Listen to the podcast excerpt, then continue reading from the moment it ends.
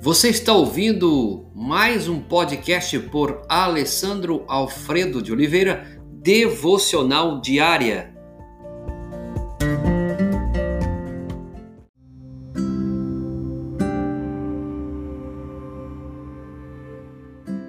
Texto base de hoje, Êxodo capítulo 14, verso 15. Dize aos filhos de Israel que marchem.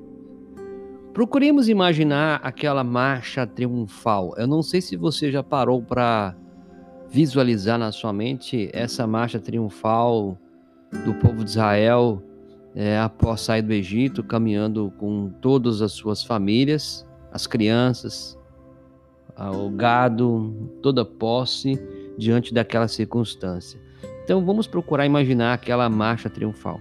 As crianças, maravilhadas, contidas pelos pais em suas manifestações, as mulheres emocionadas por se acharem a salvo de, um, de uma sina pior que a própria morte do que acontecera no Egito, os homens acompanhando-as, envergonhando e confundidos por terem deixado de confiar em Deus, murmurando contra Moisés e enquanto imaginamos aquelas muralhas de água erguidas pelo braço do Eterno, estendida em resposta à fé de um só homem, considerando que Deus o faz pelos seus.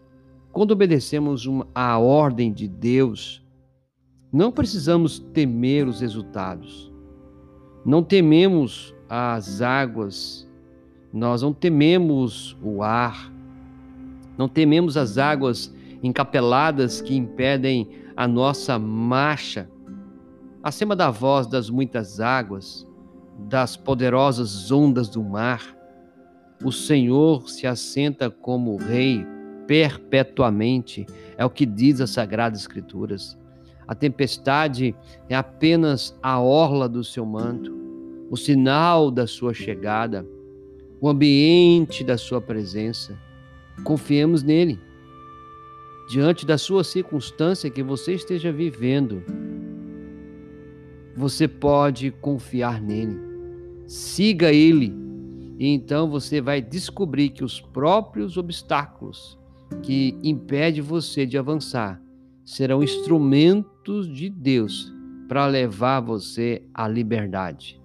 Dize aos filhos de Israel que marchem.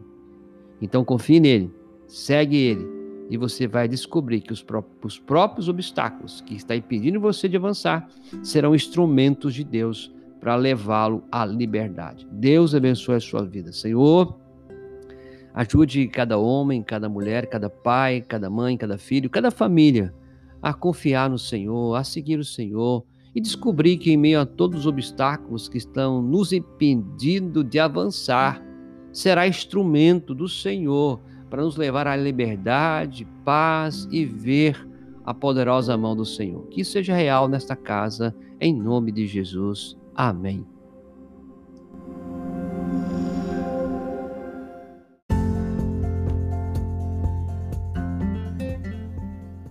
Você ouviu mais um podcast devocional diária?